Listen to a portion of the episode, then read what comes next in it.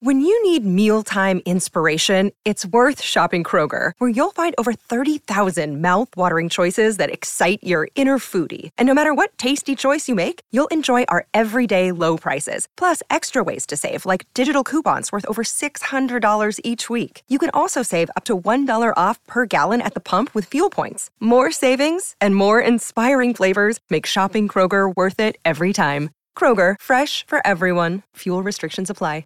Another day is here, and you're ready for it. What to wear? Check. Breakfast, lunch, and dinner? Check. Planning for what's next and how to save for it? That's where Bank of America can help.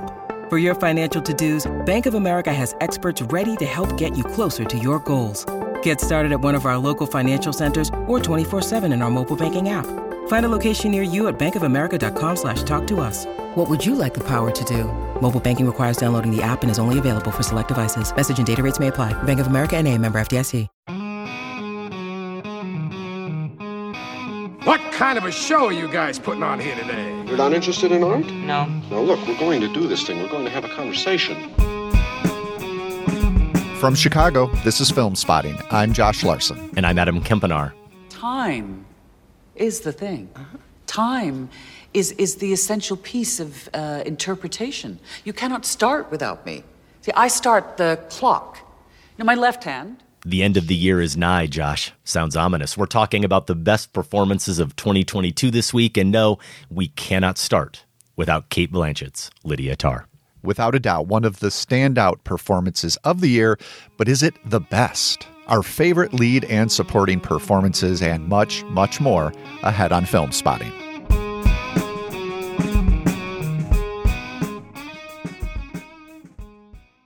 Welcome to Film Spotting. The timing of Sight and Sound publishing its once-a-decade top one hundred films of all time list meant that we'd already recorded our last show when it dropped. And now, Josh, here we are a week later, and everyone's already done talking about it. Are you ready to reignite the discourse? Really? You think it, it's all wrapped up, huh? Yeah, yeah. I'm, I'm not done. There's I'm, some residual. I'm still, I'm still digging in, looking at others' lists. There's a lot to get to yet, I think. We do have some thoughts on the new list, which saw a significant turnover in titles, including in that number one slot. But we're going to save those thoughts for just a little bit later in the show. Also later in the show, we've got some thoughts on a couple of this weekend's big releases. Guillermo del Toro's stop-motion adaptation of Pinocchio is coming out in limited release and playing exclusively on Netflix. Also, Sam Mendes' Empire of Light is out, the director's love letter to the power of movies and movie theaters. So many love letters. Radio listeners, you're hearing an edited version of this show. As always, you can hear the full podcast edition of the show at film spotting dot net or wherever you listen to podcasts. That's where you can get all of our insights and rambling. Before we get to our favorite performances of the year, we did want to give a quick thank you to everyone who has taken the time to help us spread the word about the show, Josh. Yeah, the last couple of weeks we have been asking folks to tell a friend, a family member, maybe a colleague about Film Spotting. You can always post on social media about the show, or even better, take a minute to rate or review us on whatever podcast platform you use. Apple Podcasts and now Spotify as well. I think this is relatively new on Spotify, new to me at mm-hmm. least. Both make rating the show or leaving a review pretty easy to do. Thanks a bunch to those who have already done this. They've left some very kind reviews over the past week. This would include Ja Adande, K White nine two six six, Josh Newby, Mark Chicago, Illinois, Sci-Fi Fan in East Islip, Jim and Beth Page, Nick Names Taken, American Idiot, and last but certainly not least, Captain Fartman. Thanks, Captain. Fartman. I like that you went Fartman instead of Fartman and made yeah. it sound like a superhero. Right. And, and, you know, a little classier, I like to think. A little classier. And we're nothing if not classy here on Film Spotting. Our thanks to the captain and everyone who submitted a rating and review. It truly does help introduce the show to new listeners. Maybe pumps up that Apple or Spotify algorithm a little bit. We saw about a sixty place jump, our producer Sam noticed, in the iTunes top two hundred T V and film rankings, Josh, and we had nine or ten brand new reviews just in the past seven days. So have to attribute that jump not only to Mister Spielberg and perhaps interest around our review of The Fabelmans, but also the kind words of our listeners. So thank you for that. Thanks for all of your support of the show. And now let's get on with the show. All right. Important business to attend to, Adam, as the deadline approaches to send in our nominations for the Chicago Film Critics Association Awards. We're going to help each other out, sort out these ballots that we're in the midst of and possibly flummoxed by. Yes, definitely flummoxed by. I think we both probably have some sure things that probably aren't going to change much, even though we still have some time to submit these ballots, which means, fortunately, we have some time to continue watching things. But I feel like performances, for the most part, are pretty well set, especially at the top of some categories for me. But the bottom three, four, five sometimes can get a little messy. Yeah, that's pretty much where I'm at. I have for each of these acting categories locks, usually mm-hmm. three or so locks. And then I've got a bunch of names on the bubble. So I want to hear who you've got. Maybe you can swing me towards one name or another, or push me away from certain performances. Maybe that'll happen too. But yeah, we'll come out of this with a set five in each category, I like to think, that we feel good about voting for. Yeah, definitely give each other something to chew on. We used to do this in private. We didn't really consult each other when we were forming our ballots. The picks used to come out over the course of some of these end-of-year episodes. But I like this approach.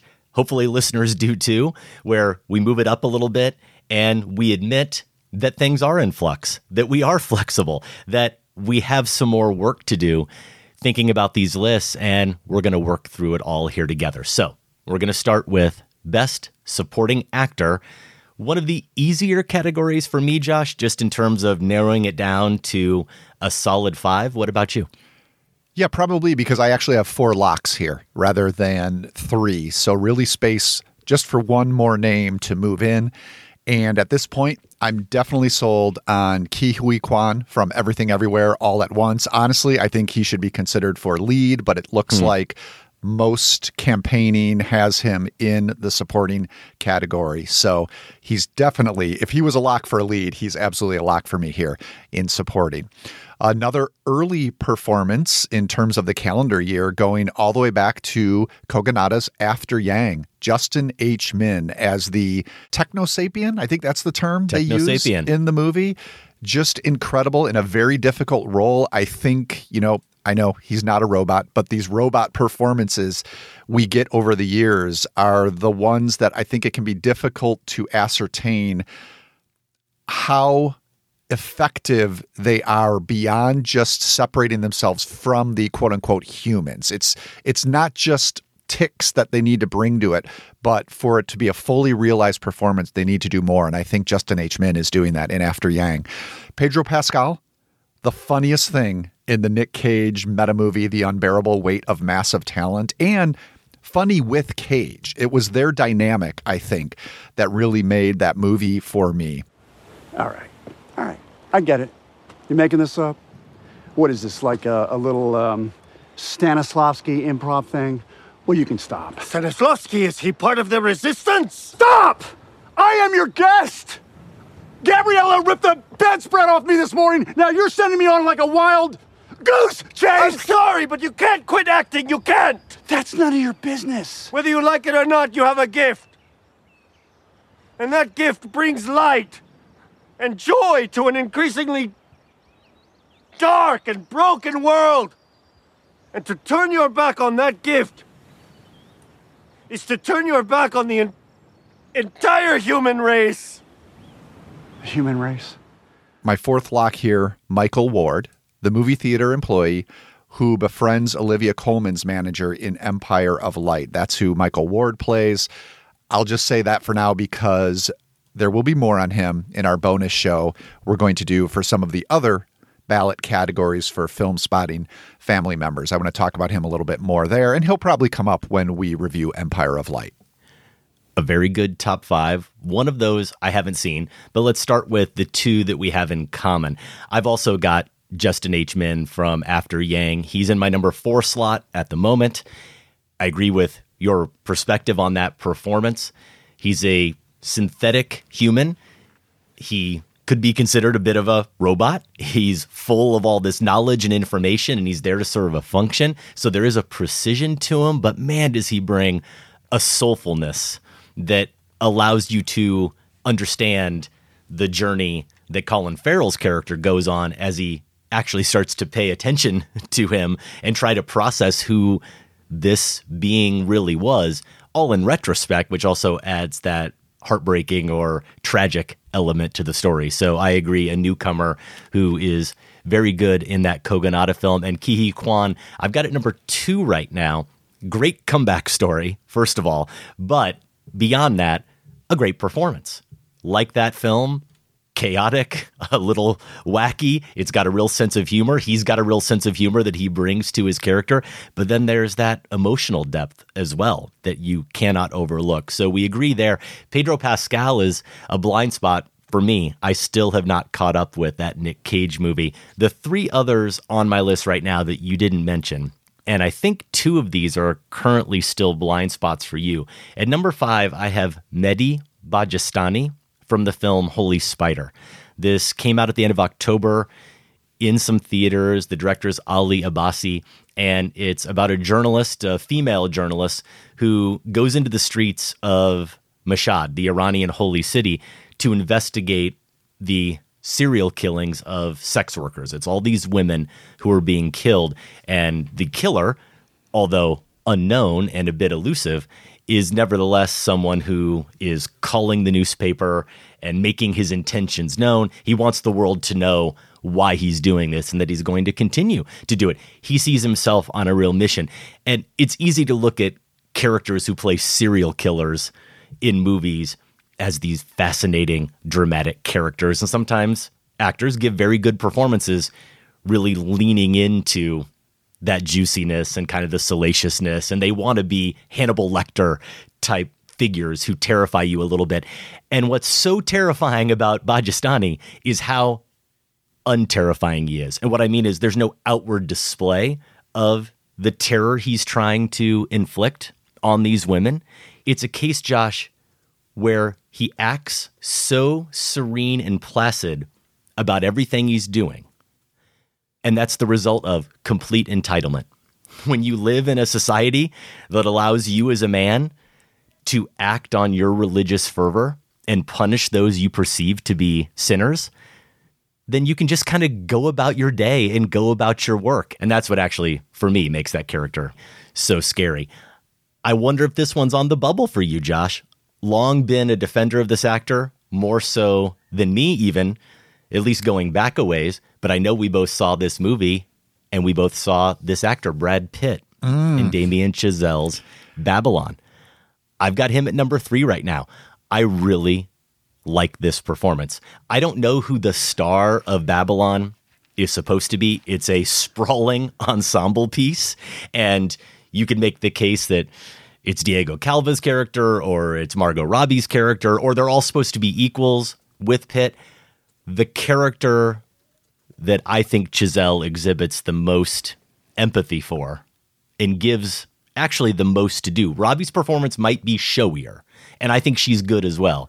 But Pitt's performance is the one that's most grounded and the one I think we're supposed to really care about the most. At least that's the experience I had with it, and I think it's because of Pitt's performance. Should we have the Babylon conversation no, now? I don't shouldn't. think I think we shouldn't. And and honestly, that's good, because I'm still formulating my thoughts about it, which I'll just say are conflicted. I'm also conflicted about Pitt. Hmm. I think there are absolutely great scenes with him, and you see why Chazelle thought of him and why he wanted to play this part as this yeah. somewhat aging, iconic, classic Hollywood Movie star. star. I also think he has some scenes that are among the worst that I've seen Pitt in, and actually make me see what you saw earlier in his hmm. career. And I'll just say this, they come in the sequences where, so part of the narrative is that his character has to look bad on screen. In other words, has to perform in a way mm-hmm. that the audience registers as bad acting. And there are moments around that time frame in the film where it seeps into his performance where he's not supposed to be bad acting. There's a specific scene I can think of. Maybe it'll come up later if we ever get into this, that I do think it, it was so off and tonally false to me that it really took away from some of those other good moments. So, so yeah, there's a lot going on in, in Babylon. Pitt, because of that and just some other questions I have about the movie, uh, he didn't quite rise to the top of the performances of the year for me. You know what we have to do? We have to redefine the form. Map those dreams and print them into history. Look up and say, Eureka! I'm not alone. Yeah, that falseness, something I have noted in a lot of older performances from Pitt, often feeling like he's trying way too hard to be That's a it. character and to be a character actor. And here, embodying this movie star, I felt as if there was really no one else who could have played this part. Yeah. Honestly, maybe someone like Cruise would have been able to pull this off, but I like Pitt here as that matinee idol. I think he does stand in for that figure in a way that really nobody else on screen these days can. There is ease in his best moments in the movie, and then there is intense effort for me in, in the worst moments. There's a big okay. there's a big gap in this performance for me. And of course, I didn't here get that gap, and I really felt like he was right in line with the overall tone and effort of that film. Finally, though, my fifth option here at Best Supporting Actor, and right now my number one is Brian Tyree Henry from Causeway, starring opposite Jennifer Lawrence. Leila Neugebauer is the first-time director here, coming from the theater, and we've all known for a while that Tyree Henry is just one of those actors who maybe should be cast in everything. He's such a big presence here, and he is a big presence physically, but he's so soft-spoken as well, especially in this role. It's not as if he can't be big or dramatic or orate on screen, but this character is one who has undergone some trauma. He seems to be stifling some of that baggage, and it's coming out through this relationship, this platonic relationship with Lawrence's character, but he's also acting as this guide for her, this companion that's allowing her to work through her trauma, and they're such a good pair that that's still the standout for me. So, uh, probably just a carburetor. Uh, if it is, I can just get that part on eBay. It ain't that hard to find. It may take a while to get here. Gonna hurry? I don't know how long I'll be here. How much is it gonna cost? Maybe about uh, three fifty, four, plus labor. Maybe more if we get in there and find it needs some more work. I don't know if I want to fix it. It's not, it's not even mine. It's. Oh no, now that. I mean, that's that's a nice truck. Another one I need to see. And, and so hopefully we'll both come away, you know, between recording and actually turning in our first round nomination ballots, we have a couple of days. So hopefully we'll both come away with a little bit of homework we can do in that time, because, yeah, I still need to catch Causeway. Before we move on to supporting actress, any other names you're at least thinking about or were in the mix in terms of supporting actor? Yeah, here's my bubble name. So feel free to push me one way or the other. This one, this first one I owe to you, because though I loved the performance on the screen and at the time, I, I didn't even mention it when we reviewed it, or I think when I wrote about Nanny as well, but Cinqua Walls, who has a small supporting part as a doorman in the building where the main character works as a nanny, and they develop a friendship and eventually a romance. His scenes are among the best in the film. And he's just, it's just one of those performances where he he shows up once and you think that could be his only scene, possibly because of the part, but you want to see him again. And then every time you do, you know, oh, this is going to be a good scene because he's here. And so I think it does deserve consideration. Andre Braugher as one of the editors in She Said, just a calm, authoritative presence in that movie that's uh, kind of roots what needs to be done and supports his reporters. Chris Pine, I think, is really good in Don't Worry, Darling, a film that I am higher on than most this year. And then we talked about this performance, Adam. We both highlighted it among the ensemble of Glass Onion. It's Edward Norton. So one of those four very likely, unless something new that I see in the next few days pops up, is going to get that fifth spot for me. And any one of them you want to you want to lobby for? Yeah, there'd be a clear winner among those honorable mentions for me, and it would be Edward Norton. And this is a good reminder why we do this process here on the show and work these lists out together. Even though I love Norton's performance, somehow when I started whittling down my list, I completely overlooked him. Brower is one who I would include more in a category that should be recognized, but there isn't a category for it. And it's just not quite supporting actor worthy in terms of the meat of the performance. It's a scene stealer. I think Brower does steal some of those scenes he's in, even though he's really subtle. Usually we think of scene stealers as ones who are doing something really big and with a lot of flair. He is definitely not.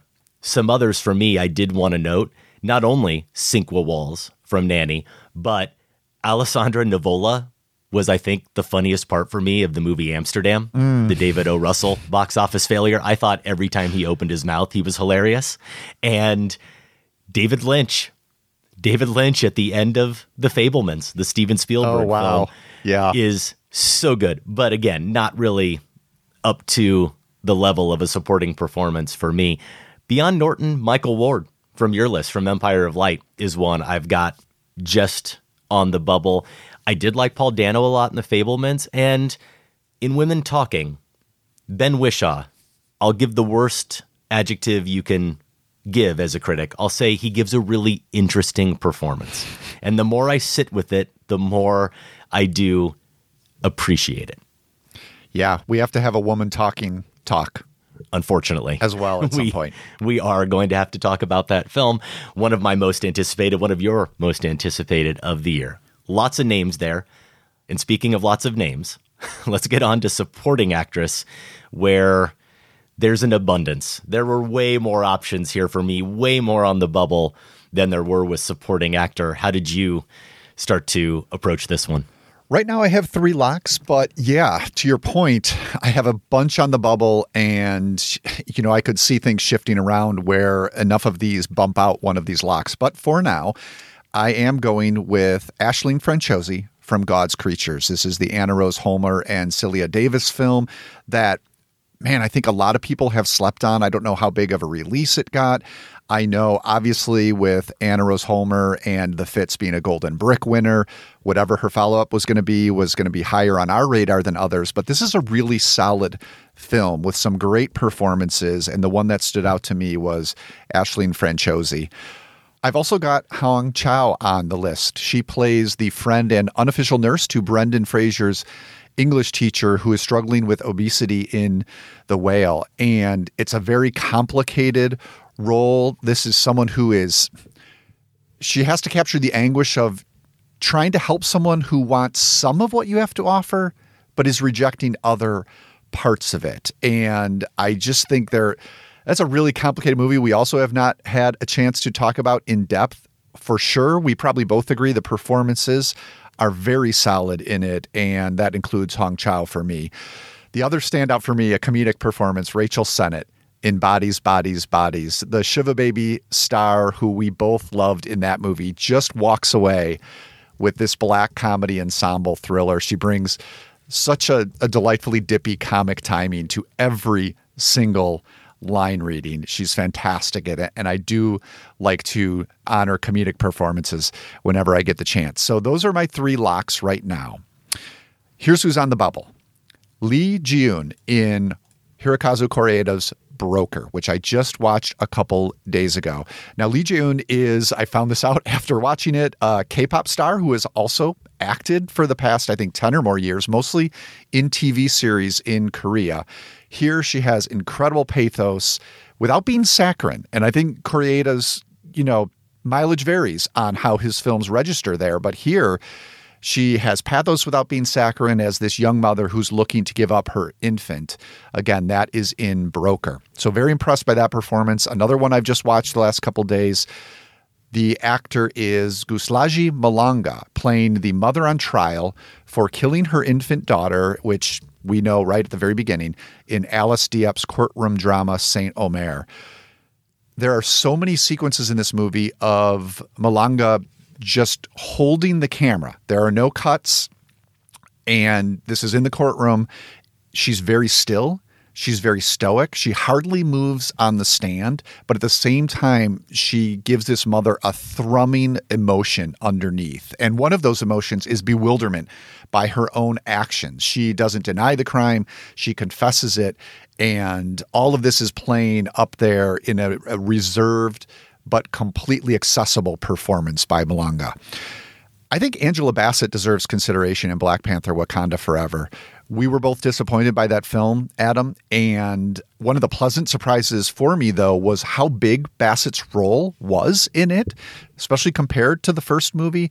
And I think she taps into more than anyone else that undercurrent of grief and sorrow that is one of the stronger elements in Wakanda Forever. She also gets a killer scene where I think it's the United Nations or some equivalent. She walks in and just owns the room mm-hmm. and gets to be full Angela Bassett. So I'm considering, um, you know, recognizing her for that.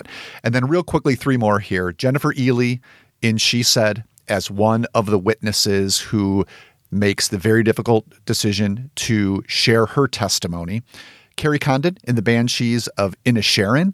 We touched on her when we talked about that film, but mostly focused on Colin Farrell. She is so great as his character's sister. And then back to the whale here. Sadie Sink, who most people probably know from Stranger Things, plays the Brendan Fraser character's teen daughter, very angry, estranged, estranged yeah. teen daughter, and I think is, you know, holds her own against what what I've already described as a, a very strong cast. So she's probably on the outside looking in of those bubble picks, but that's what the picture looks like for me right now. We definitely do not share three of those choices because I have yet to see Bodies, Bodies, Bodies, Broker, or Saint Omer. Those last two especially, I'd like to see all three. Those last two especially, though, are on my watch list here ahead of ballot submission. In terms of some of the names where we do overlap, I've actually got Hong Chow as one of my locks from The Whale, and right nice. now in the top spot.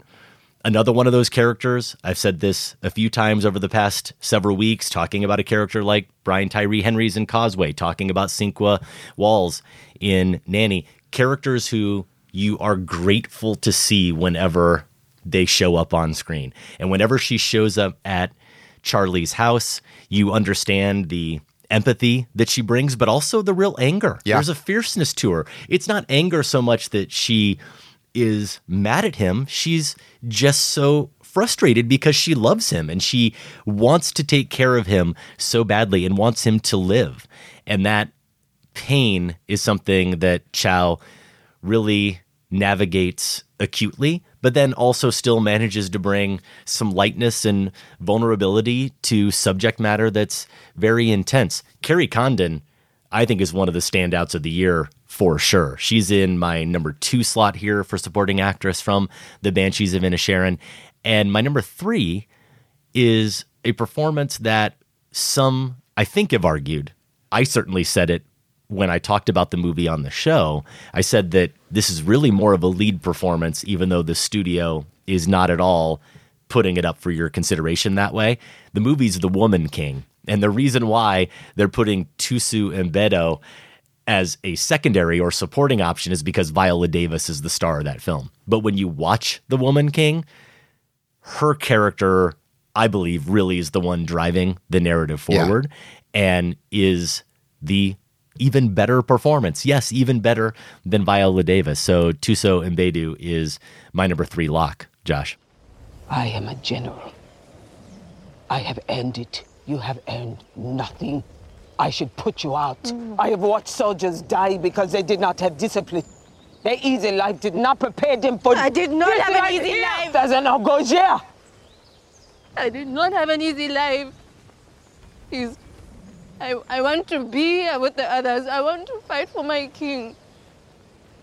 Your tears mean nothing.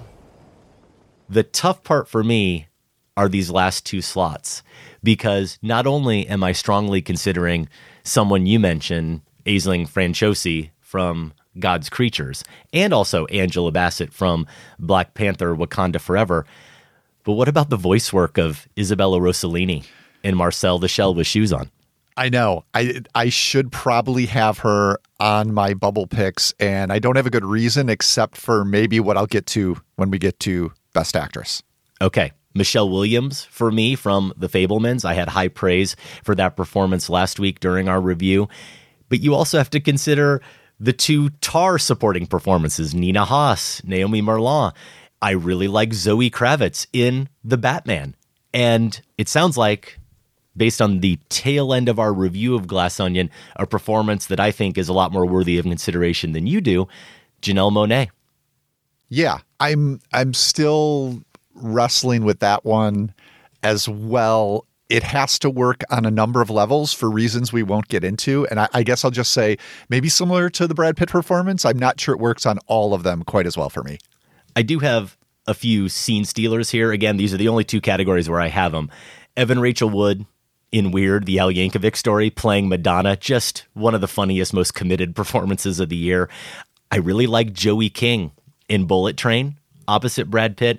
And I'm going to mention Women Talking again. I don't know how much more it's going to come up in this show or other shows here at the end of the year. I'll say directly, I'm not a fan of the film. It was a disappointment for me from a filmmaker who I am a huge fan of, and as I said earlier, it's a film that I think I had as my number one most anticipated movie of the fall. But not only do I like Ben Whishaw's performance, there's some nice scene-stealing moments from an actress I'm sure I've seen before, but wasn't familiar to me. Judith Ivey is one of the older women in this group who is trying to decide whether or not, after they've been blatantly abused by the men in their community, whether or not they're going to stay and fight or leave. That was one performance for me that stood out, even more so than some of the performances that are getting more attention, like Jessie Buckley and Claire Foy. Now, I've thrown out all these names, and I haven't even mentioned the two that right now do actually occupy my four and five slots. And I'm kind of surprised they didn't come up on your list, Josh, because you like this movie more than I do. And I recommended it. It wasn't a mixed review, really. I just didn't swoon for it the way a lot of critics did. The movie's Everything Everywhere All at Once, and it's those supporting turns by Jamie Lee Curtis and Stephanie Hsu. I need to see this movie again. I don't know that I'm going to have time to rewatch anything with so many movies I still want to squeeze in before the ballots are due. But as I was forming this list as I went earlier in the year, and this is the oldest movie we've talked about in terms of freshness in my recollection, I had noted both of those performances along with Ki Huy Kwan as standouts. Yeah, I have watched Everything Everywhere All at Once a second time within probably the last month, just because I knew it was going to be a player at the end of the year here and wanted to know exactly where I stand on it. Still loved it. Mostly loved all the performances as I did the first time, and sort of confirmed how I felt about those two in particular. I think for me, Jamie Lee Curtis, who is a blast and should be highlighted. I think it's one of the better performances of the year. Let me say that. But mm-hmm. I think it gets a lot of mileage out of, is that really Jamie Lee Curtis? More than the performance itself, which is fine. That's probably part of the casting, right? But maybe mm-hmm. why she doesn't rise just as high as some other names for me. Stephanie Hsu, and this was my initial reaction when I first watched it, I loved her in the scenes where the straight drama scenes or the reality scenes, however you want to describe those scenes in the movie, are just the regular family scenes. I think mm-hmm. she's, it's so layered in the types of hurt that daughter feels and yet the connection she wants to maintain to her family. Incredibly good. I thought her turn as the villain, I, and I was I was discussing this with, with my daughter because she watched it the second time with me, and, and she actually disagrees with me, but I couldn't quite pinpoint what was lacking there in terms of, I don't know if I wanted her to be scarier or more of a threat. And of course, I think this is what my daughter said. It's like, well, that's not really the point, right? She's this isn't a superhero movie.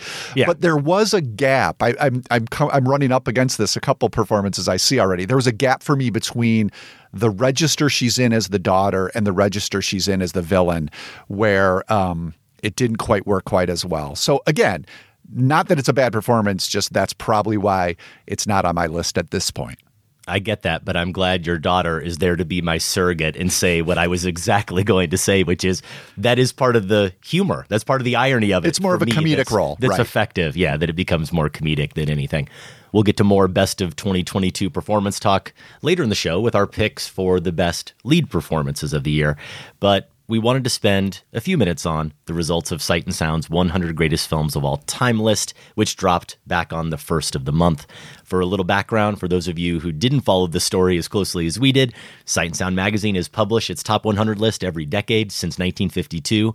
That year, sixty-three critics named Vittorio De Sica's Bicycle Thieves the greatest film of all time, a film that had been released only four years earlier. Ten years later, and then for the next forty lists, the number one film was Orson Welles' Citizen Kane. Over the course of those first fifty years of the poll, they did expand the number of critics to one hundred forty-five. In twenty twelve, it was eight hundred fifty-six critics who contributed to the poll, and there was a new number one. Hitchcock's Vertigo displaced Welles' masterpiece. It dropped to number two. Here we are now ten years later, Josh. They've expanded the list again. Over sixteen hundred critics from around the world were invited to submit ballots. We were not among them, but we shall move on. You got to let that go, Adam. I am officially, right now, letting it go. Good. The twenty twenty-two list also saw a shift at the top again.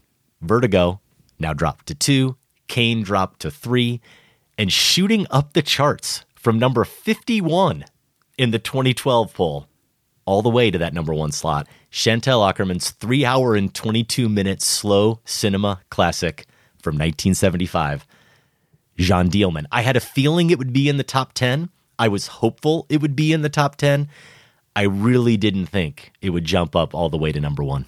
I think I was similar. Top ten seemed possible for it. I did expect a lot of shakeup. Uh, I thought, you know, just knowing they had expanded the the list of critics who were invited had mm-hmm. to had to result in a shakeup. Plus, just the general, I feel, reconsideration of the idea of canon we've had in the last ten years, right? So, expected some changes. If you had asked me, do you think Jeanne Dielman was going to get into the top ten? Probably would have said, yeah, it's got a decent shot. Number one, number one surprised me, but.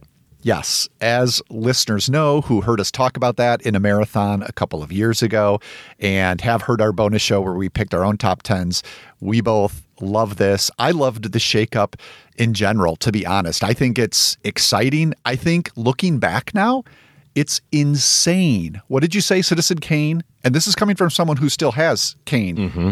in his top ten yeah, of all years, time. Number one. That's insane. That is, you know, I know there's been some pushback by things have gotten shaken. They've been, sh- you know, shaken too much. Uh-huh. To me, it's more insane that the same movie held that spot for as long as it did. I mean, really, we should have, I feel, a different number one almost every ten years just to show, you know, that we change, cultures change. And so pretty cool that Jeanne Dielman is sitting there at number one. I agree. I was ecstatic to see it that high, as I mentioned, and I'll acknowledge that for all those people out there, we'll get to the ones who are really upset about all of this, Josh, but let's just say the ones who are surprised about Jeanne Dielman or who maybe aren't even aware of it. They consider themselves cinema fans, and yet this has been completely off their radar. I do understand that. We're not trying to hide anything here. We both knew of its reputation, but we didn't watch it until just two years ago. Yeah, two thousand. It was part, twenty, yeah, twenty twenty. It was part of an overlooked auteurs marathon. That's what we called it because we were acknowledging that we needed to stop overlooking some auteurs like Chantal Akerman. So the journey we went on back in twenty twenty was just a little bit ahead of the journey that hopefully a lot more people are going to embark on now, right? Well, how about Akerman's News from Home, which was also part of that marathon? I know. Which I absolutely adore, making the list at Great number film. fifty-two. I mean, that That's one. Right. Now, that one really surprised me to see that because, yes, Jeanne Dielman had a reputation, even though it took us both way too long to see it. We were, you were aware of it, and you knew how revered it was in some circles. For me, I did not have that perception of News from Home. So that felt like a real shakeup to to see it get there at fifty-two and an, a deserving recognition of Akerman's talent and influence. Yeah, I think it is a new entry, not only in the top one hundred, but I don't think it was even in the top two fifty prior to this poll. So you're right. News from Home with a significant jump. I do want to acknowledge here because whenever I think about Jeanne Dielman, I didn't say this during our review, but I should give a shout out to a listener. And it would be better if I could personalize the shout out, but I wasn't able to devote some time to scouring through the Film Spotting Gmail. Back in, I think, two thousand eight or so, I did a meetup and went to a movie and got some drinks with some Film Spotting listeners in Montreal. And there was a listener then, I want to say his name was Mike. If you're still listening, please write in so I can give you proper credit. This listener, somehow Jeanne Dielman came up. And I want to say, I've been doing Film Spotting at this point for three years. Possible I'd heard it uttered somewhere prior. But I feel like it might have been the first time I'd ever even heard of the film. And he couldn't stop talking about how great it was and how much of a masterpiece it was. And for then fourteen years, I had that ringing in my head, and yet I didn't sit down and watch it until twenty twenty. So I did want to acknowledge that, and hopefully that listener is out there still partaking in the show, Josh, and can write in. Deserves credit, for sure. Yeah, for sure. Now, another listener who deserves credit is Joel Rackle. He apparently loves spreadsheets, loves crunching numbers, and sent a breakdown for us to look at and talk about. I'm not going to get into every single pick, obviously, but I wanted to highlight a few. And in terms, Josh, of what you said about reconceptualizing the entire idea of canon, Joel said it really well here. He says it's notable that only five of the twenty-four new entries were directed by white men, likely seeing the result of more female critics participating, more non-white critics participating, and the larger critical consciousness shift toward more diverse representation in these types of lists. Meanwhile, all the movies that fell out of the top one hundred were directed by white men. More room in the canon for diversity. So some of these new entries in the top one hundred, we've mentioned News from Home, jumping up to number fifty-two, not even in the top two fifty. A great Agnes Varda film, Cleo from Five to Seven, going from two oh two to fourteen. Some other films from that overlooked auteurs marathon, not just Jeanne Dielman and News from Home, but Wanda going from number two oh two to forty-eight, Daisies going from two oh two to twenty-eight, and Meshes of the Afternoon. How much smarter do we feel as critics being able to actually talk intelligently about Maya Deren, having done that marathon, seeing her name and seeing that film, Meshes of the Afternoon, up there at number sixteen, up from one oh two. Yeah, and it's not only that, it's there is no skepticism if you've seen these movies. That's right. And That's we right. have now. So they show up on the list, and if they had shown up maybe five years earlier before we'd actually engaged with them, maybe I would have been like, what? Come on. Like, people don't really talk about that movie that much, but we've seen them. And so we know it's legit. Like, the, these are some legit changes that have taken place. One more from a previous marathon, Agnes Varda, Cleo from Five to Seven, we both had seen, so we didn't talk about it as part of that lineup. But The Gleaners and I, new entry, jumps on the list all the way up at number sixty-seven. And I love that film, to your point. If you've seen it, you know, and you understand why it's that high. Now, that doesn't mean it's still not hard to see some of these titles that are fallers from the top one hundred, as Joel puts it, and feel that it's a little bittersweet. I mean, The Godfather Part two on Michael's top ten, not The Godfather, but The Godfather Part two, was ranked number thirty-one. It's just out of the top one hundred completely. Raging Bull was fifty-five. It's gone. Wild Strawberries was sixty-three. It's gone. Rio Bravo, sixty-eight. Nope. Chinatown, seventy-eight. Gone. Maybe not as big of a surprise, but Akira, The Wrath of God, a film from Werner Herzog I consider a masterpiece, was in the top one hundred. It was number ninety-one. It's not there anymore. There are many others we could name. Yeah, that shows you that this was a serious shakeup, because anytime you move something new into a list like that, another title is going to have to go, and some big ones absolutely went. What frustrated me about the discourse, as we say, and some of the more vitriolic anti-woke responses, including, yes, from a wonderful filmmaker like Paul Schrader. First, Josh, why is anyone actually that sacred about the notion of a film canon?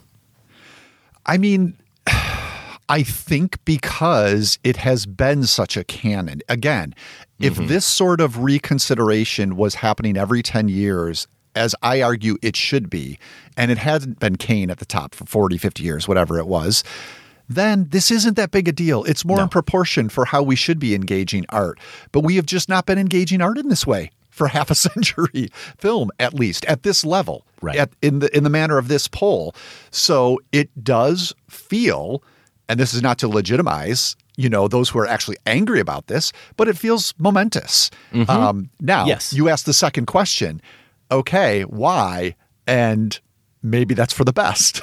Yeah, exactly. I don't understand, though, why people are so precious about the idea of the canon anyway. The point of these lists, as I see it, is to provoke conversation. It's to get more eyes on and dialogue around movies and movie makers that I won't say maybe have been overlooked, have been overlooked throughout cinema history. Nobody's going to stop talking about Raging Bull. Or, or The Godfather Part two. Or The Godfather Part I mean, come two. On. Or Chinatown, because they're no longer on the Sight and Sound Top one hundred. And yeah, you said it well. There should be shifts over time. Maybe those shifts are more pronounced in some decades in appropriate relation to larger cultural changes. But Joel nailed it. The list reflects a larger critical consciousness shift toward more representation. Okay, great. More room in the canon for diversity. Great. The criticism of that approach that I saw and many others saw and commented on online, this is the second frustration. If you take it at face value, just for the sake of this discussion, Josh, you set aside any underlying racism or desire to maintain the white male status quo. I actually saw people use phrases in complete seriousness and earnestness like, well, it's terrible and horrible and flawed that this new list emerged, that there was this momentous shift because it's no longer about quality or merit, as if some kind of compromise was made. And beyond the fact that we've already touched on how really no, no compromises were made. Not if you watch the movies. These are really good films if you watch them. But I hate to break it to these people. There's no, there's no such thing as quality or merit when you're talking about art. Not really, certainly not objective quality or merit. That affirmative action complaint has no validity. It's not a scenario like, and I'm not weighing in on affirmative action here, let me be clear, but reasonable people might be able to agree on a situation where one candidate definitely has demonstrably more skills and experience than someone else and doesn't get the job. But these are movies. Their their greatness lies in the response of the viewer and whatever criteria that viewer lands on. Of course, I hope anyone who submitted a ballot devoted really serious thought to the movies they value and why, and wasn't just trying to shake things up, wasn't just being a provocateur. But this idea that only a few people out there have figured it out and somehow get to establish the parameters of quality cinema is just inane. Yeah. No, you're speaking, you know, you're speaking a lot of common sense to me. Can I offer a complaint that goes the other direction? And it's not sure. even a complaint, but it's just, and this didn't occur to me, honestly, until some of this discourse began. And I sat down and, and looked at, oh, so let's look at this massive list and see how well represented things are. I did notice that there is still a hole when it comes to Mexican cinema or the films from Central and South America. And I think there are, there are worthy candidates to consider. We also, Adam, did a new Argentine cinema marathon. And I think, you know, you could talk about something like Lucrecia Martel's The Headless Woman from mm-hmm. two thousand eight. Now, a relatively recent film. So, you know, there's there's maybe that factor to consider. But how about La Ciénega too? La Ciénega, yeah, probably maybe Martel, maybe almost her, you know, know better acclaimed film. I was thinking of the four-hour Extraordinary Stories, right? Uh, two thousand eight as well from Mariano Linas, and that especially seems like the sort of bold stroke that these Sight and Sound voters might go for. So again, th- this is just, it's a quibble, but within this larger conversation about opening the canon and really yeah. understanding that cinema is a global art form, and it makes absolute sense that the entire globe should be represented in a list like that. Um, I'm sure we'll see, you know, ten years from now, my guess right. is we will see a stronger showing from titles from that region. Everything you're describing is an ideal state. I don't know if you saw it, but Carlos Aguiar, who's now a friend of the show, tweeted, yeah. not a single film from Latin America on the Sight and Sound list. Disheartening how little interest there is in general in cinema from the region. Folks will watch every European title on the Criterion Collection, but can't name a single film from the golden age of Mexican cinema. I completely understand his sentiment. I'm glad he called it out. I'm glad you called it out. He should be disheartened. And you're right that over time, I think these things will continue to sort themselves out. But the whole thing also gets back to the folly of the process itself. I feel like sometimes people who don't pay really close attention to this and they just see, and this isn't what Carlos is doing, but outliers who are just seeing Sight and Sound or Greatest Films of All Time trending on Twitter, or they see it pop up in their Facebook feed or whatever, and then decide that they're going to weigh in. They may not totally understand that you only get ten picks. Everybody only gets ten votes. We talked about this when we did our bonus show, where we shared, along with Sam and Michael Phillips, our new or updated top ten greatest films of all time. It's not as if Sight and Sound named the top one hundred or the top two hundred fifty, and they had that many slots to work with. And if they did that and disregarded all of Latin American cinema, well, that would obviously be a tremendous slight. But ten slots, you are going to overlook something.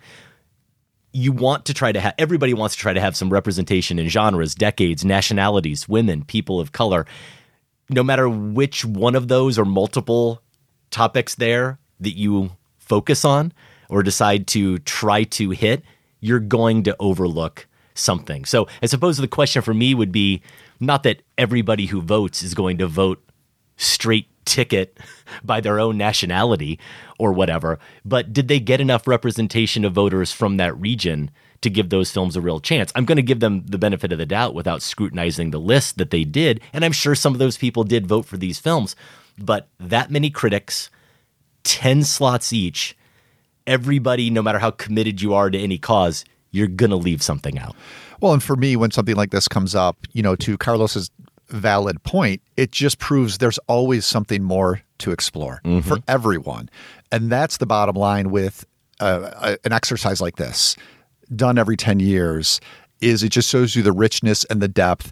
And even people obsessed with cinema are never going to get to the bottom of it. And that's probably a good thing. A final thought here from our friend Scott Tobias. I thought he made a really astute point in The Reveal, the Substack he puts out with Keith Phipps. Although we're very much behind this shift in the canon, as we expressed, and he is too, I like how he reminded us to still think about some of these old films as vital and not old and stodgy. He says, but please never use the word stodgy to describe the films that have anchored this list for decades. As I wrote in the essay, this is an essay he wrote back in twenty twelve, he references in the piece, the rules of the game opened to such public outrage that it faced a drastic re-edit and a government ban. Tokyo Story and The Passion of Joan of Arc both tossed out the conventions of the one hundred eighty degree plane that establishes the way we are typically grounded in space. Time should not lead us to crude revisions and what we understand as radical advances in the form, just because these older films have carved a path for others to follow more smoothly. And the one heartening thing about having Jeanne Dielman at the top and Meshes of the Afternoon that highly ranked is that it tells us voters are not shrinking from difficult challenges. Consider twenty twenty-two, the year the Sight and Sound poll blew up. We'll have to wait another ten years to see how the pieces are put back together.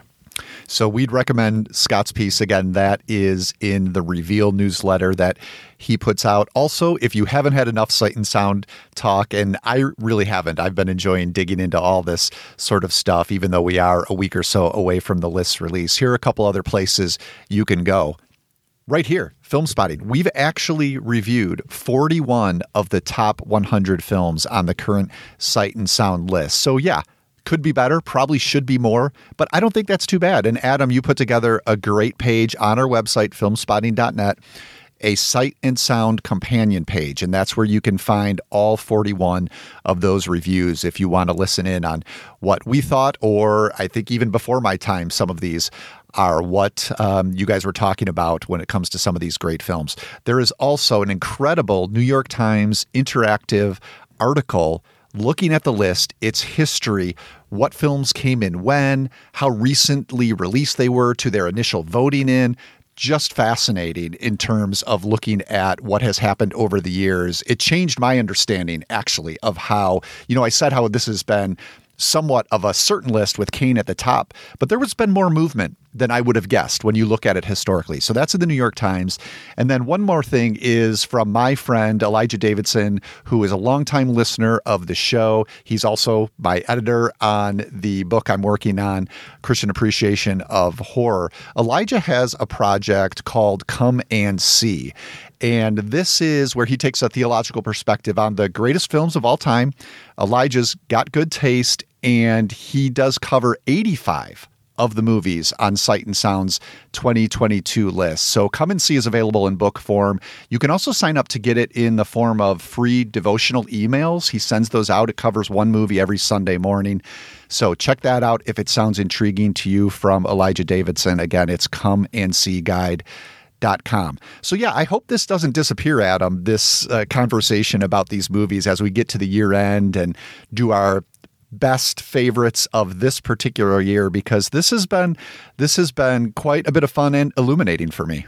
Illuminating, fun, nerve-wracking, but as we mentioned, we did go through the exercise of making our own top ten of all-time picks, and we asked the Film Spotting family to submit their picks as well. Over three hundred family members answered the call. That resulted in the Film Spotting family top one hundred. Some people have said they like the list better than the Sight and Sound list, and that's probably because it has a few more of those really recognizable and maybe more personal and more recent titles on the list. I'm not saying it's a better list, but it is a really good one. It holds up. Let's say that. Yeah. I did. I think it was on Twitter. I posted a screenshot of the family list next to the Sight and Sound top ten this is, and the family top ten. And yeah, a lot of people did respond that they liked the family's list, but I, I'll say either way, I think it holds up. And I think I share, I forget what it was. I have one more in common with the family list than I do with Sight and Sound. So I guess I would have to agree. You can find the family top one hundred. You can find that Sight and Sound companion with all of our discussions of those forty-one titles.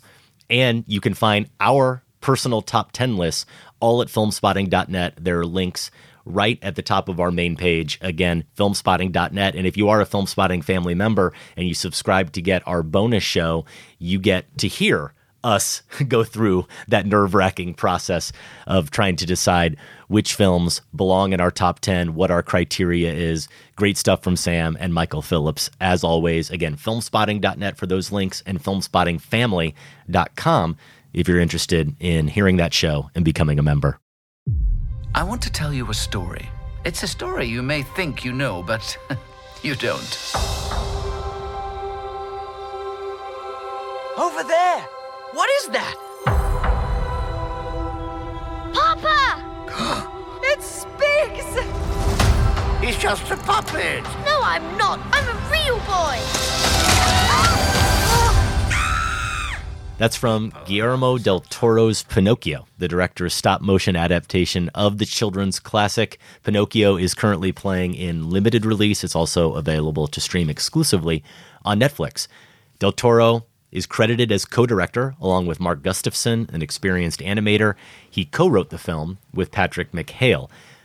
We just finished talking about the new Sight and Sound poll. When we made our own lists of the top ten greatest films of all time, you had Disney's Pinocchio on that list. In fact, it was one of the holdovers yeah. from your twenty twelve Stuck list. Stuck around. I do have a few thoughts on Pinocchio that I'm going to be happy to share here in a moment. But not only did I just finish watching it before we started to record, you really are the Pinocchio expert and the one I'm certainly most eager to hear from on the topic of this film. You've got the bona fides of putting that Disney classic on your top ten. You are a devotee of Spielberg's A I, which is itself a Pinocchio adaptation. And you did experience the other Disney adaptation of Pinocchio earlier this year. This was a live-action version from Robert Zemeckis with Tom Hanks as Geppetto, right? Yeah, I like how you say experienced it. I mean, I, I actually yeah. liked it, but it has been trashed. Oh, did you? It has been trashed. Oh. Yeah, it's fla- it's got flaws. Uh, make no mistake, it has flaws, but it's interesting. Okay, yeah, go okay. ahead. For some reason, I thought you might be among the dissenters. Nevertheless, we've established your credibility on the topic, and with all of this said, you appreciating this Pinocchio, I think it carries some weight. So tell us, what did you think of it? Wow, I did not come prepared to psychoanalyze myself in my Pinocchio obsession. I'm going to have to give that. You just want to be a real boy, don't you, Josh? Apparently, I'm going to have to give that uh, some more thought. What did I? Yes, of course, I'm going to love this movie. With all that being said, as you suggested, add stop motion, add Del Toro. It's very distinct. You know, the nineteen forty movie, one of the things I do love about it is how dark it is, especially for something aimed at children. It doesn't hold back from being dark.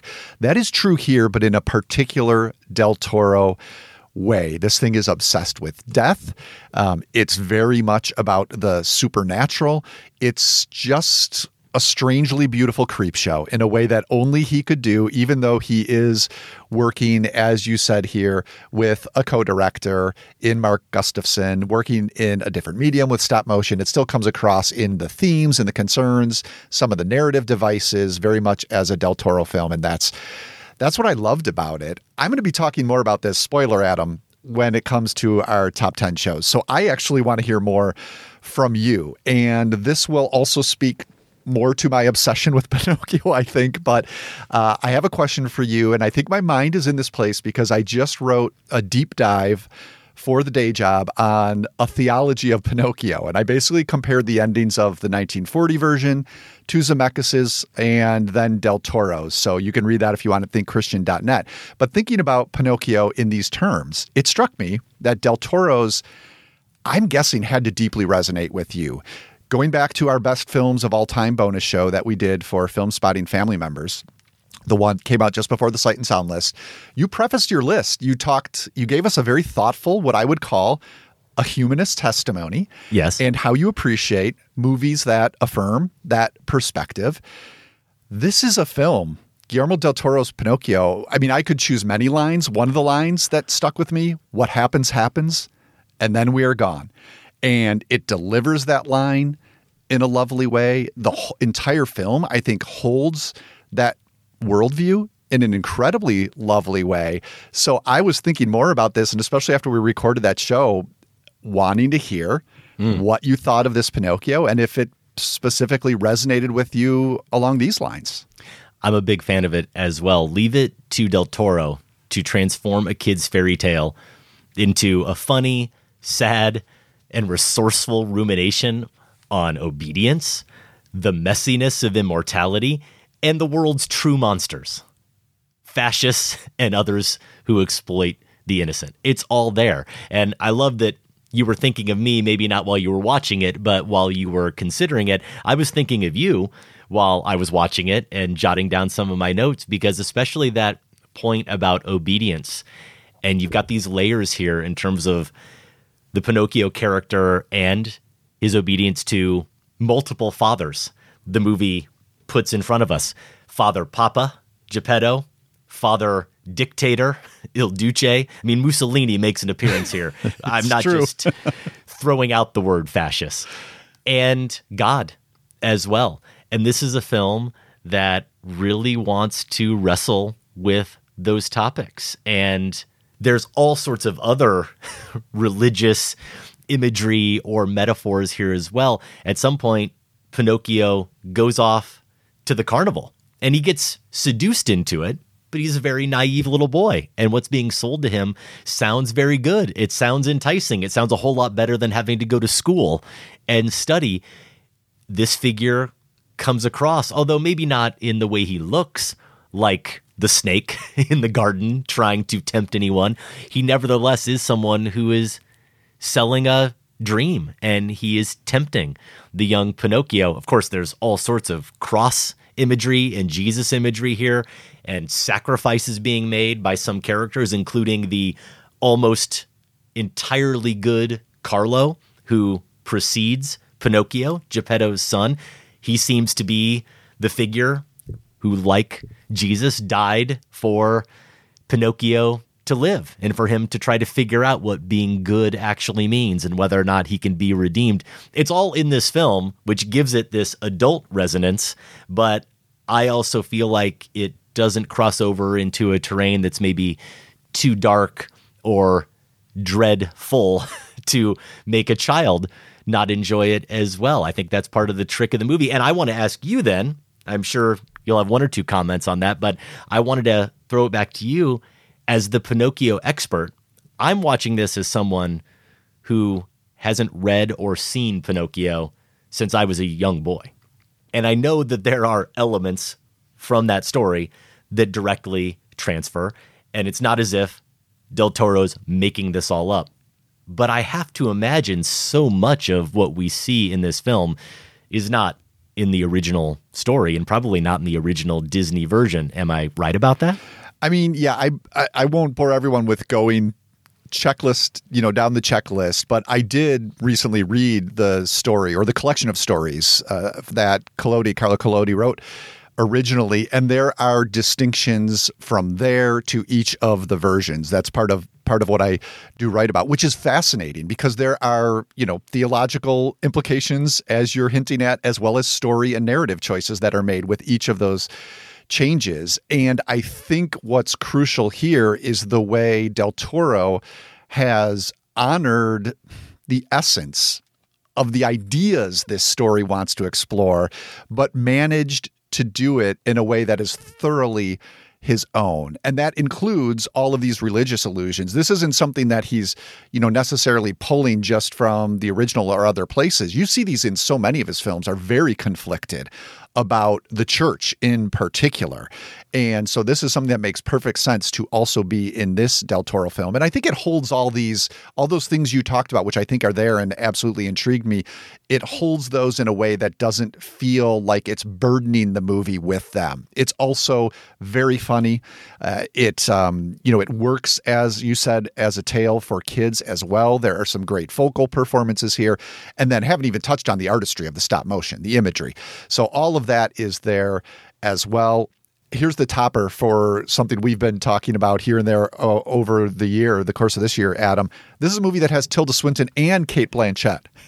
We've joked about how, you how know, about that? do we ever do we ever get their movies mixed up? You get two vocal performances from them in this, which is just only one I recognize though. Oh, I would I would love to see video of Cate Blanchett giving her vocal performance because she plays this kind of devilish monkey, and mm-hmm. you you have no idea it could ever be her.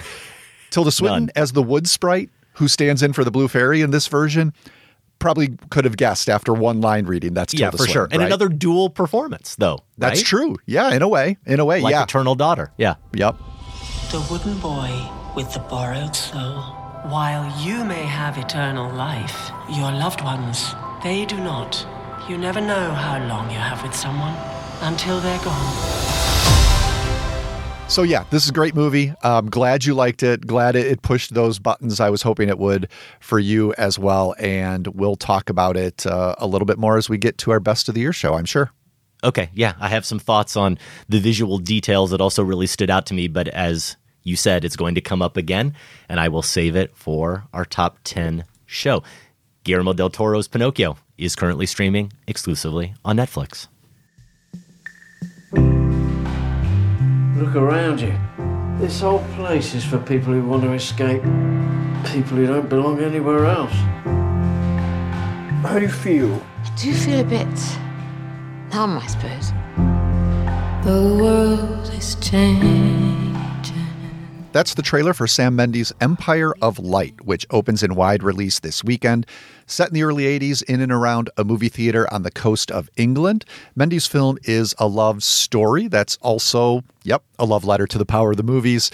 In particular here, I think the power of movie theaters and the sense of community that they can engender. So, Adam, Oscar bait pedigree all over this thing. You've mm-hmm. got an Oscar-winning director. You've got an Oscar-winning actor. One of the best, I would say, Olivia Colman, a sentimental ode to the industry that gives out these awards, check there as well. So aside for the Olivia Colman part, maybe I should have been allergic to this thing going in. And I was a little skeptical, even when it comes to Mendes. Uh, I am very hit or miss in his filmography. Why did I fall to the power of movies for this? Why did I like Empire of Light so much, Adam? And please tell me you're with me, because the reception my review's been getting since I put it out there is that I'm the only one who likes this movie. You have a chance to get me on your side by the end of this review. I don't okay. know why you liked it so much, because you're less jaded and less cynical than the rest of us. I I don't think it's that. I look forward to hearing your reasons, but I'm not surprised. I'm not down on Empire of Light. I'm also not very enthusiastic about it, despite Roger Deakins cinematography, despite Olivia Colman and Michael Ward, who we've already talked about on this show, and despite the fact that, more so than you, I'm generally a real sucker for movies about the movies. I'll sum this all up here in a moment. I'm going to even give you and listeners a chance to maybe choose my own adventure. You get to choose the quote I'm going to put up on Rotten Tomatoes about this film. Which blurb do I go with? There are two options depending on where I ultimately come out on this film. But maybe there was partially a fatigue factor at play mm. with these movies about the movies. Last show, The Fabelmans, the documentary on Netflix, Senior, even The Eternal Daughter. All these films, to varying degrees, are about cinema and making movies, or can, about creativity. Can we provide some context that we had both just gotten just, out of a three-hour screening of Babylon? It. Okay. I was just going to say it. Right before we saw this, we watched Babylon. And I knew coming out of that, without knowing anything really about Empire of Light, except that it was going to be about movies, I knew for sure we were in for back-to-back films where we were going to watch a character in close-up, sitting in a theater, having a visceral emotional response to something playing on the screen.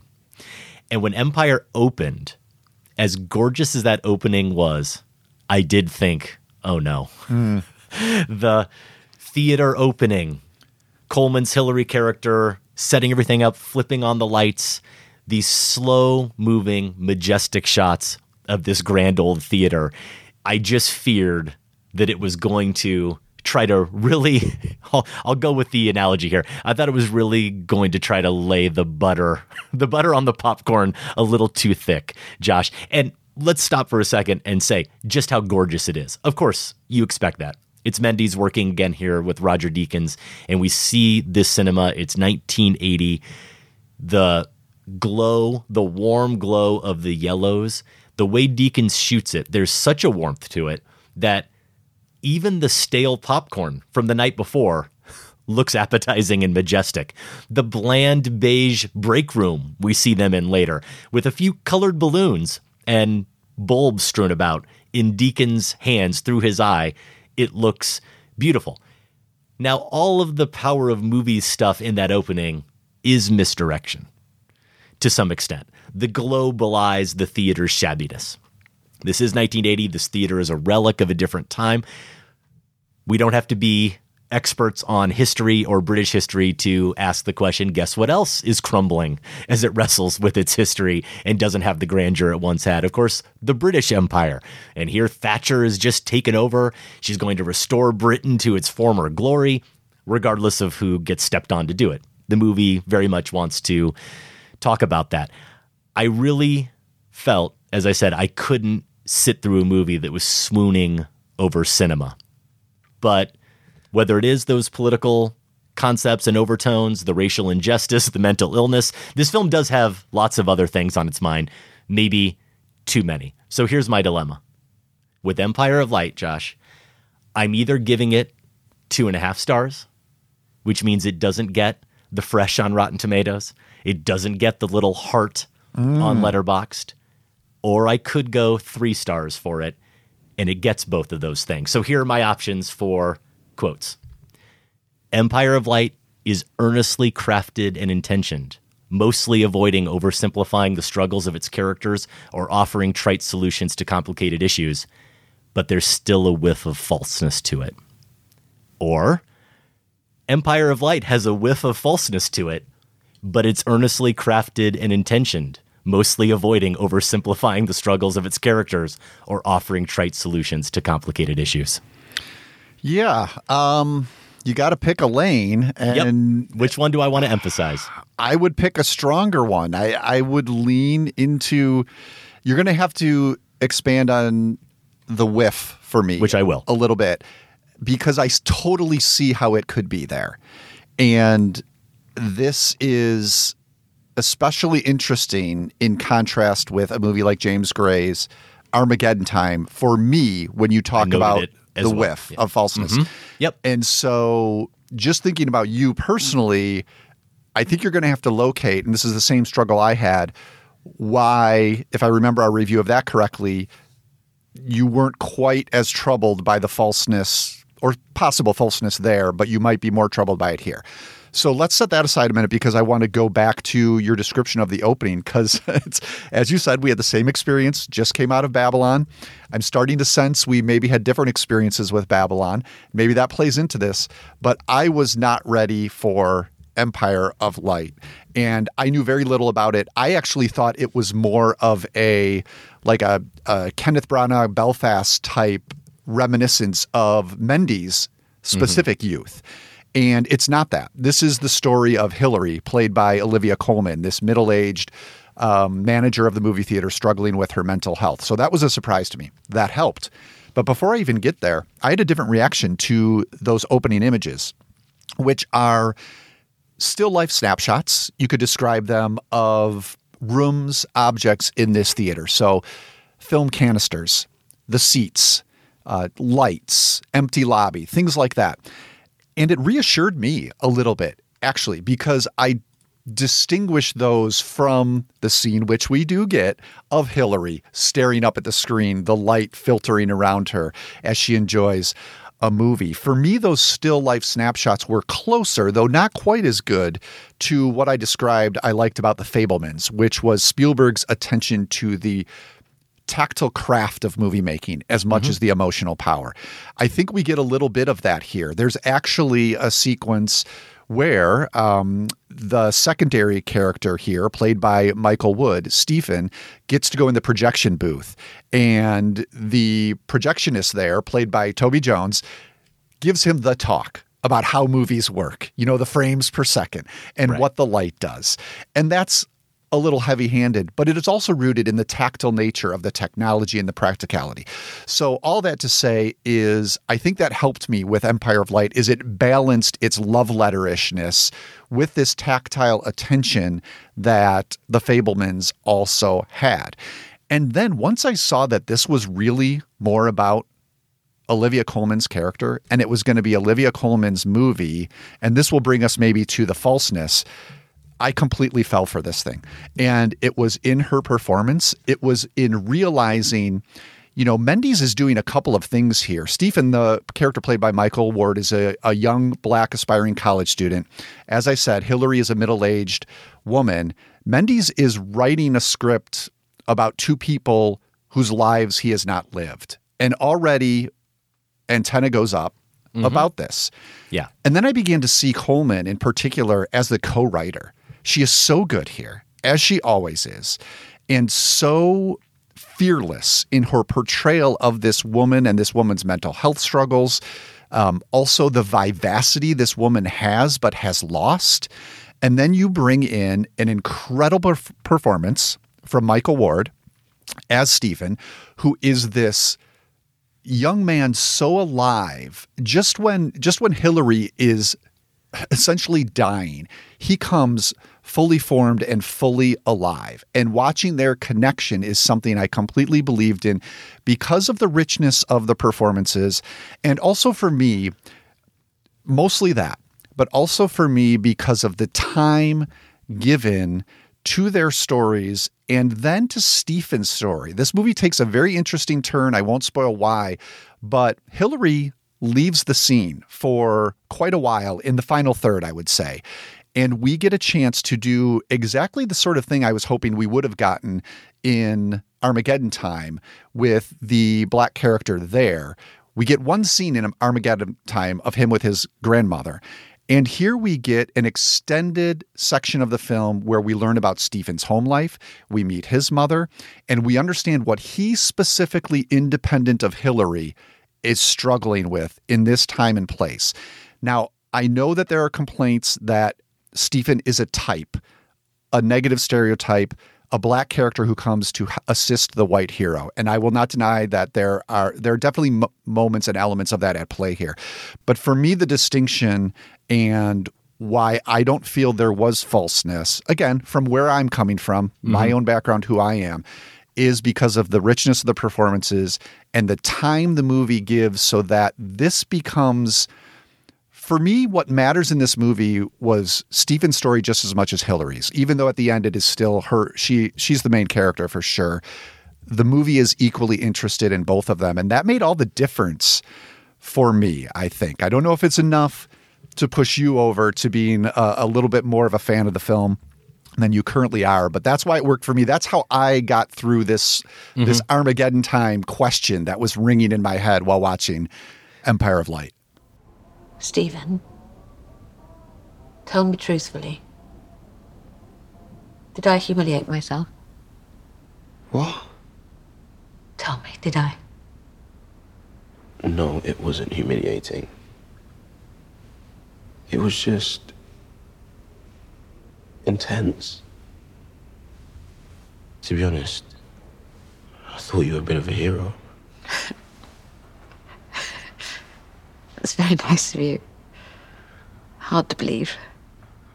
Well, I come out a little bit differently than you on the Armageddon time equation. Yeah, that's why I'm I'll, curious. Yeah, I'll, I'll get there. In terms of me trying to put a finger on the falseness I felt throughout the film, I'll start with some maybe more trivial things, but it's the crew of the Empire. The co-workers, to some extent, felt to me like oh, more... Oh, they're great! I know, but still somehow, to me, Josh felt a little bit more like the cast of a T V sitcom and not this film. A little too archetypal, almost. The the nerdy guy, the wannabe punk girl, the mercurial and thoughtful projectionist played by Toby Jones. I... I know this isn't a fair thing to say. I can only tell you how I felt watching it. It didn't it didn't feel right. You didn't be- felt, you didn't believe those people would be no, I mean, you no. used to work in a movie theater, didn't you? I, I know, and we we just weren't that eclectic, I guess. Different times, different places. Something about Coleman too. As much as I appreciate the listen, it's the the way Don't the characters do it. it's it's the way the characters conceived in relation to this topic of movies. Okay. And the magic of cinema. Only because she gives depth to Hillary that you want every character in a movie to have. I'll say that the movie being there and Peter Sellers' character, Chauncey Gardner, factors into this film. Mm-hmm. Because of that movie's message and its appropriateness in terms of release date, it makes sense. But there's also something, whether Mendes was trying to make this point or not, there's also something a little childlike about Hillary, like Chauncey as well, that felt off to me, at least in how it relates to that moment and her visceral reaction. The movie almost does want to make us believe, I think, that when she says, I don't watch the movies, those are for the customers, she comes off as someone who legitimately has never been to a movie before. Despite being an adult of, you know, forty-some years of age and working in a movie theater. It, the movie at the end needs us to feel as if she's having a revelatory experience that could be a first-time experience, oh, which I don't buy. Wow. I loved that choice. I just thought it was brilliant to reveal that that's the only way for me it could become a revelation for her if she had been so closed off, right. so locked in on her routines. This is very much a woman of uh-huh. routine, that this was just a job, absolutely just a job. Not that she was opposed to movies, and I, I didn't get the impression she'd never seen one before, but she was there to work. She was there to get things done, to make it move smoothly. And for me, I found it more, I agree, when she's sitting in the in the theater and the light comes on, it's the scene we don't need. And probably we're saying that because we've seen so many of them this year. It's not the strongest moment in the movie, but it worked to the degree that it did for me simply because this would be new to her. And more yeah, important, it points it. it points to another important conversation between the two of them where I believe in their relationship. Uh, it's, it's Stephen who suggests to her after she's had a bit of a breakdown that she go sit in the movie, not because being there is so great. No. Exactly. He's he's more a fan of Silver Streak, but yeah, it's just the escape and the detachment. It's an escape within community, yeah. which right. is what which is what she needs. So for me, yes. when she got in there, he says something about you're in the dark, but with all these people, right? And yeah. and that's what I was feeling. She felt is because for me, that's what Hil- there's a deep loneliness to Hillary's character that could be met in a number of ways. And her relationship with Stephen meets it in a variety of provocative ways. But one way her loneliness could be met, not completely met, but is to go to the movies. And that that resonated yeah. with me, even though it gives us that hokey shot. I agree. Yeah, it's it's a good idea, and we saw it exactly the same way. I didn't question for a second the line when she says that to him. No, that's for the customers. I don't do that. I believed that in the moment. But then for me to fully appreciate what the movie wants us to see as the big emotional catharsis of the film, that's where the falseness started to seep in a little bit. So we see it the same way. We just feel differently about it. And what I saw is a little bit more of a contrivance you went for. The other issue is the question of Steven and, and how he's treated, and wanting, even within this film, because I'm going to acknowledge some of the things you said as accurate, wanting to see him as a little bit more of an individual separate from Hillary and someone that she's watching or someone that she's with and reacting to, that we're seeing through her eyes. Who is he away from the theater and away from her? It is very similar, I think, to the Armageddon time question. This movie puts a black supporting character, puts so much weight on this black supporting character. But then that character, you noted, is mainly there to serve the white character's journey, the white character's understanding of herself and the world around her. Now, to its credit, you said it's it's equal, I think. I don't think there's a dramatic imbalance at all. We do get some scenes of him living his life independent from her, but maybe they just came a little bit later in the film than I would have liked them to, at which point I was already starting to feel some of that tension. But back to the James Gray film for a second, I do see it as an apples and oranges thing, even though we have to discuss them similarly. The key difference for me, where I can actually excuse it more in Armageddon time, even though it's more imbalanced, it's actually because it's imbalanced. It should be. That is a film that is so explicitly told through the point of view of not only James Gray, filmmaker, writer, director, but his surrogate, the boy Paul, that I understand why we don't get the world outside of how he sees it. Almost like a film noir where everything we watch is through the perspective of a detective, and we don't see anything outside of what that detective understands or learns. That's how I see Armageddon time. Whereas here with Mendes, we have a director who, no matter how personal any of this may or may not be, he's a more omniscient, objective narrator here making some of those choices. Yeah, I think that's that's fair and accurate in discussing the vantage points of both films and how they are distinct. Makes makes sense to me.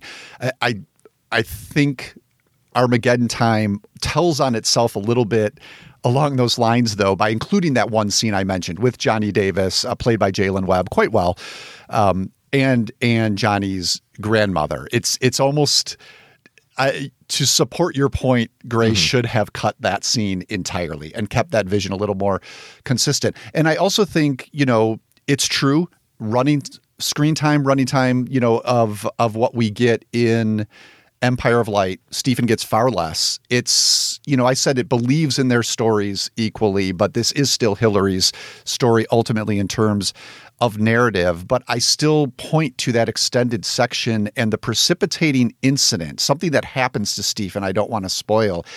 It happens to him independent of his relationship with Hillary. Um, that would have happened even if he'd never met her. And the movie follows the repercussions of that instance. Mm-hmm. Yes, Hillary becomes involved because they have the prior relationship, but to me, just as much with concern about what it means for Stephen in his life, with his relationship with his mother, with his dreams for his future, and what it means about being a young black man at this time in, in Britain. So I, I do, I guess I, I'm a little more favorable on how that balance works in Empire of Light. Though your distinction, mm. point taken, I think that distinction is fair. Empire of Light is currently playing in wide release. You'll have to figure out where I stand officially when you look at Rotten Tomatoes for my blurb. If you see it and agree or disagree with our takes, you can email us, feedback at filmspotting dot net. Next week, we were planning to take a week off as we prepare for our top ten Films of the Year episodes. Always a big roundtable. Michael Phillips is back with us this year, joining us for the first time And it makes it easy because she's here in Chicago. One of our favorites here on Film Spotting, Mariah E. Gates, will join us to round out that quartet. We will also have our Golden Brick finalists and the results of the current Film Spotting poll asking you to name the film of the year wherever you happen to be on your movie year journey. You can vote in that poll and leave a comment at film spotting dot net. I said it was supposed to be a week off, but we are going to give you some new content because we have both seen Avatar two, The Way of Water. Embargo lifts on Tuesday, about a week from the time we're recording this, and we do hope to have that review up for those who are curious on the thirteenth, Josh. Not only have we both seen it, we both wore our three D glasses. I think you kept yours on. I didn't look. Did you? I I had to take them off three or four times, had a bit of a headache. I'm not blaming Cameron for that necessarily. It's just the technology. I did not have a headache, but I do always find myself playing the game of like, I wonder what this looks like without. Right. And then, you know, maybe this is what happened to you. If the movie isn't working, you're like, I'll just keep playing this because otherwise. We, of course, want to plug our live show in Brooklyn. We're just a little over a month out. Hopefully all of your holiday plans are being finalized and you're available if you're in the area or looking to make a trip to New York. Saturday, January fourteenth, the Bell House in Brooklyn, eight o'clock, our twenty twenty-two wrap party. You're going to know what our favorite films of the year are. You're going to know by the end of this episode what our favorite performances of the year are. But what about our opening scenes, our funniest scenes, and overall our scenes of the year? Great lineup of guests joining us for that, Josh. We've got Dana Stevens. We've got Griffin Newman, Allison Wilmore, Matt Singer. I don't know if they'll be reforming Film Spotting S V U there on stage together. We'll see what happens, but all four of those great guests are going to be joining us for sure. For tickets and other information, go to film spotting dot net slash events. Also want to share a quick note about our sister podcast, The Next Picture Show, and their current pairing. They're looking at Luca Guadagnino's Bones and All alongside Terrence Malick's brilliant debut film, Badlands. Don't road remember movies. A lot of, is that what it is? Because there's road no cannibalism movie, in couples, Badlands. Couples on the run, young couples on the run. Okay. It works. Obviously, I've not seen Bones and All yet, but that's what they're up to at The Next Picture Show, where they look at cinema's present via its past. Your hosts are Tasha Robinson, Keith Phipps, Scott Tobias, and Genevieve Koski. New episodes post every Tuesday, wherever you get your podcasts. And you can get more information at next picture show dot net. It is time for some Massacre Theater, Adam, though we're going to go on a bit of a break. We still want to announce the winners from our yeah. last production, I guess we could call it. Sure. This is the part of the show where we perform a scene and you get a chance to win a Film Spotting t-shirt. A couple of weeks ago, Adam and I massacred this scene.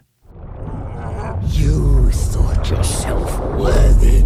You thought yourself a king. You dishonor this place with your presence. Stop!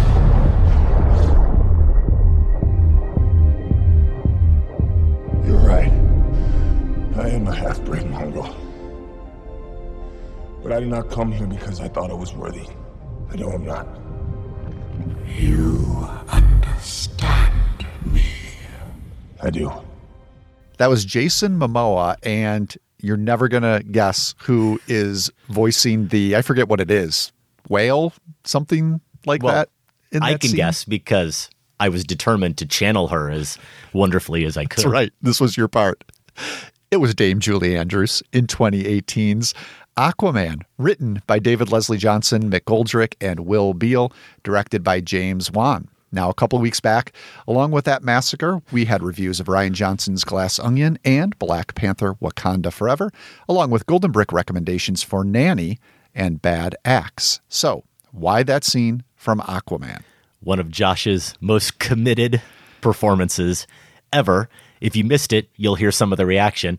Richard Doyle in Winnipeg says that was Aquaman. The obvious connection is that Namor, basically the Marvel equivalent of Aquaman, is in the Black Panther film you're reviewing. Josh's performance was very, very method. I am a half-breed Mongol, but I did not come here because I thought I would win. I know I'm not. That's the only way I know how to do it, Richard. Here's Emily Anderson from Saint Paul, Minnesota. O M G, you guys, did you honestly almost kill Josh for Aquaman? Amazing. No notes. Richard Holland here in Oak Park, Illinois, says, look, the last five or six years have made me wonder if I somehow ended up in an alternate dimension where things have all gone terribly wrong. Yet when my favorite film podcast starts waterboarding one of the hosts in the name of Aquaman, it has all gone too far off the rails. Knock it off, or I'm staging an intervention. We've been warned, Richard. One more note here from Edwin, prevention expert Arnodin. He's in Asheville, North Carolina. This week's near-death, non-C I A-sanctioned massacre theater is Aquaman, still the D C E U's greatest hit during the Snyder years. Appropriate that it was picked the same week Adam mentioned William Goldman's Rain Man assessment as, while Josh had all the memorable ticks, Adam did some Herculean heavy lifting, mostly in not breaking character while watching Josh go True. more method than any of his massacre theater scenes thus far. Bravo to you both. I would say that Sam might have just cut out all of my laughing and breaking character, except he would, of course, leave that in if it was there to undermine me. I didn't know what was going on, so I don't know what you heard. Yeah. Sam suggested, yes, that that we put Massacre Theater on hiatus, maybe, till we get into the new year, and mm. I was very grateful because little uh, little pain still in the throat from what went on with that one. Now, you tried to make it so obvious. One of our clearest connections between a movie we're talking about, not the main character, but a villain there, and the method work that you were doing. We thought the water thing would connect with people, Josh. All of that work for naught. You almost dying on the air, and it's one of the least entered massacre theaters of all time. So maybe you didn't articulate your lines well enough. I see two options. One, people were so horrified they immediately stopped listening mm-hmm. and just erased it from their brain. Two, Possible. I'm feeling right now like Brad Pitt's character in Babylon when he sneaks into the back of the theater, expecting everyone to just adore his latest performance, and instead he starts hearing snickers. The silence, it's my snickers. This is hurtful. Could be. Why don't you reach into the not brimming at all film spotting hat and pick out a winner? We do still have a winner. It's Zach Anderson from Dassel, Dassel, Minnesota. Congratulations, Zach. Email feedback at filmspotting dot net, and we'll set you up with your very own Film Spotting t-shirt. Or, Zach, if maybe you don't want the shirt and you want one of the brand new Film Spotting tote bags, mm. we could send that out to you as well. Why do you want to hunt? Because you all think that I can't. I saw a sign in the sky. I'm ready. Maui, Nita.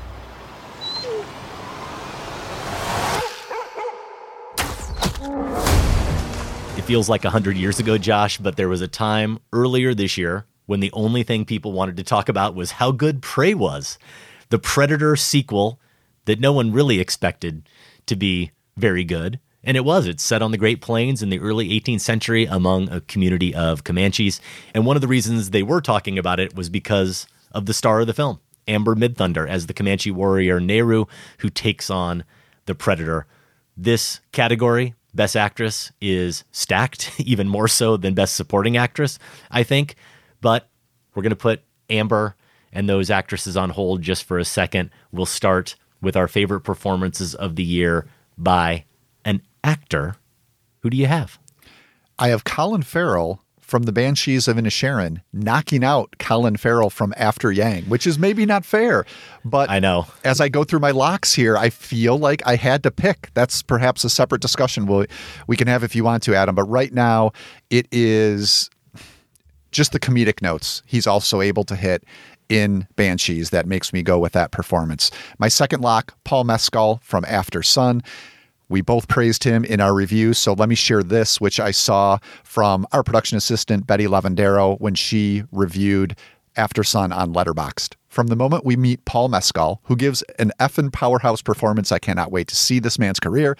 I am just overwhelmed with every emotion of sadness, frustration, love, and care that he shows from such a simple script provided. He does not waste a single minute he is on screen. Betty nails it. My other two locks, Austin Butler from Elvis. Adam, we chatted briefly about this. I know you've seen Elvis. I can't wait to hear if Austin Butler is on your list right now. And then this one I haven't seen a lot of talk about. really wowed me when I first saw the movie, jotted it down so I wouldn't forget, Sterling K. Brown in Honk for Jesus, Save Your Soul. Now, Regina Hall got most of the attention as a mega church first lady, and she is great in the movie.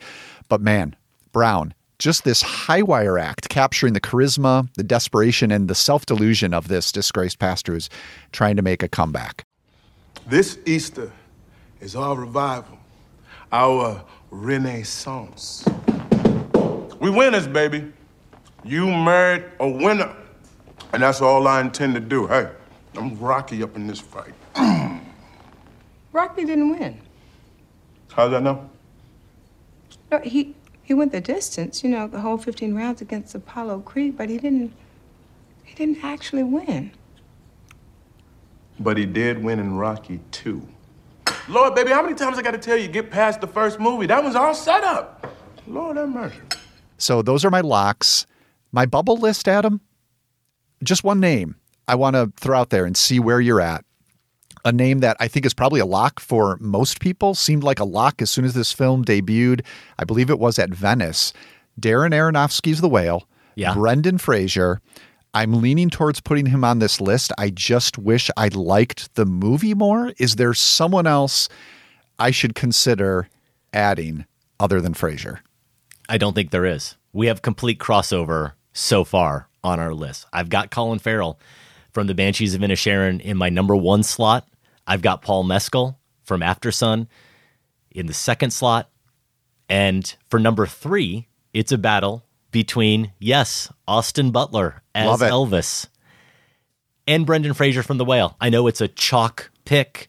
Everyone's expecting it at this point, which almost certainly means he's going to be overlooked, and that's what the discourse is going to be. He's going to end up not getting a Best Actor nomination, but I like the film, I think, a little bit more than you. You were positive about it, though. Yeah. Right? And I enjoyed talking to Aronofsky at a post-screening Q and A here at the Chicago Film Festival. I asked him specifically about Fraser's performance and the vulnerability he brings and the softness even of his voice, and how much I appreciate that choice. He's someone you really just lean into, and you you want to hear everything he has to say. I think this might even be a word I saw you use in relation to him, and I think it's, of course, appropriate. He gives that character all the dignity that character should have. And I think that that matters. So for me, Fraser absolutely belongs in the conversation. The fifth slot, I don't have a bunch of bubble picks here for actor. I've only got a couple, and you're right. The key dilemma is, does Colin Farrell from Inisherin knock out Colin Farrell from After Yang? It's either that performance for me, Josh, or it's Park Hae-il from Park Chan-wook's Decision to Leave, the detective in that film. And here we go.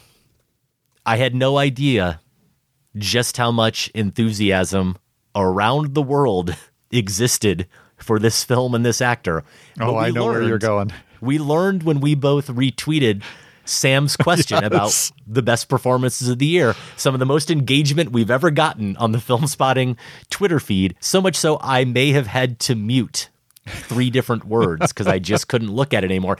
But then I watched the movie, Josh. You've already recommended it on the show. I'm going to give you credit. I'm not going to lie.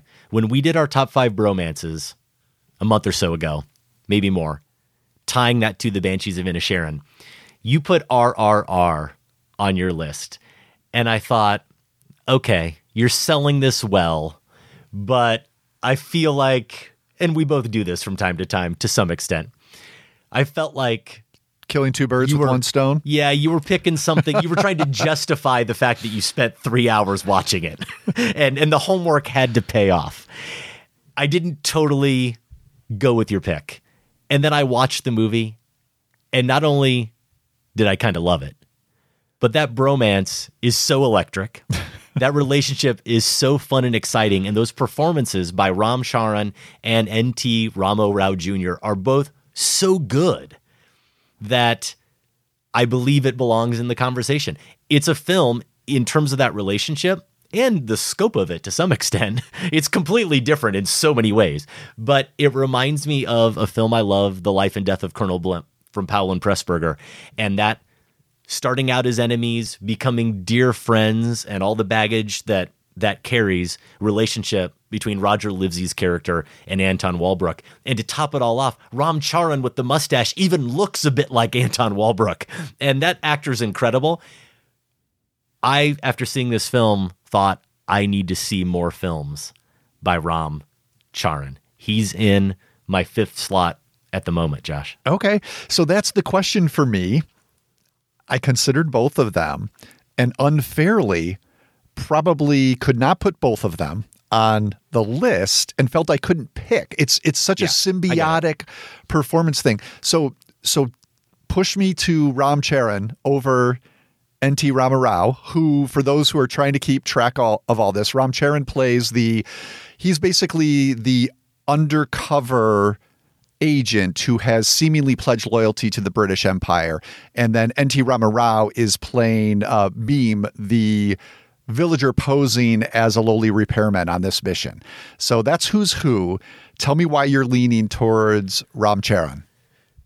Well, I'm going to confess that I'm splitting hairs. And so I'm going with my gut in terms of the performance that wowed me the most and that, in keeping with the tone of the film, I thought was the most fun. They're both great. They both should be considered. But I came away feeling a bit more like, okay, he's a badass. I'm just going to put it that way, Josh. He's a badass. That's fair. And there's something magnetic about him and his presence on screen that drew me in. I want to see more of it. Okay. I'm going to, that's I'm, it. I'm not saying it's a deeper, richer performance. No, though I get what you're saying. You could, you could maybe say that it is. He does have to embody a lot of conflicting emotions, but Rama Rao Junior does as well in that film, R R R. So a lot of crossover there with actor. Let's move on then to our final category. So many great names, so many great performances. I think, I think we might, we might have two in common here. There's a potential for three.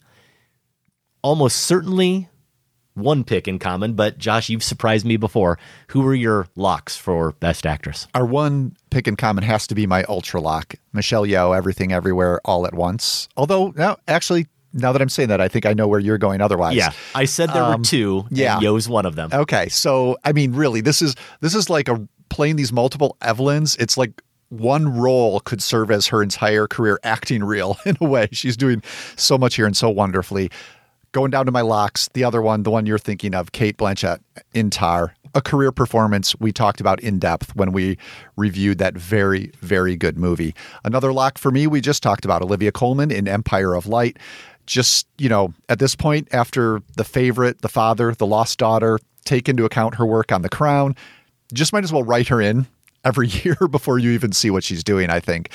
Here's the one that I'm, I, I know is going to be scoffed at, but I'm always looking for excuses to honor vocal performances. And and you rightly, I think, pointed to Isabella Rossellini and Marcel the Shell with Shoes On.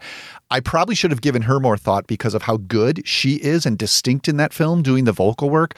But for me, the place to give the honor is Jenny Slate's lead performance in that film, because I can't think of a more fitting opportunity. This, from those YouTube shorts where she created this character to what we get here, it's just an indelible individuality from the voice up that completely carries everything that this film needs. And I love the animation going on here. I love everything else going on in Marcel the Shell. The script is fantastic, but it is Jenny Slate's vocal performance. And especially, I think, if you've seen her other work, which I haven't seen a ton of, Parks and Rec, you know, her supporting part is probably where I first encountered her.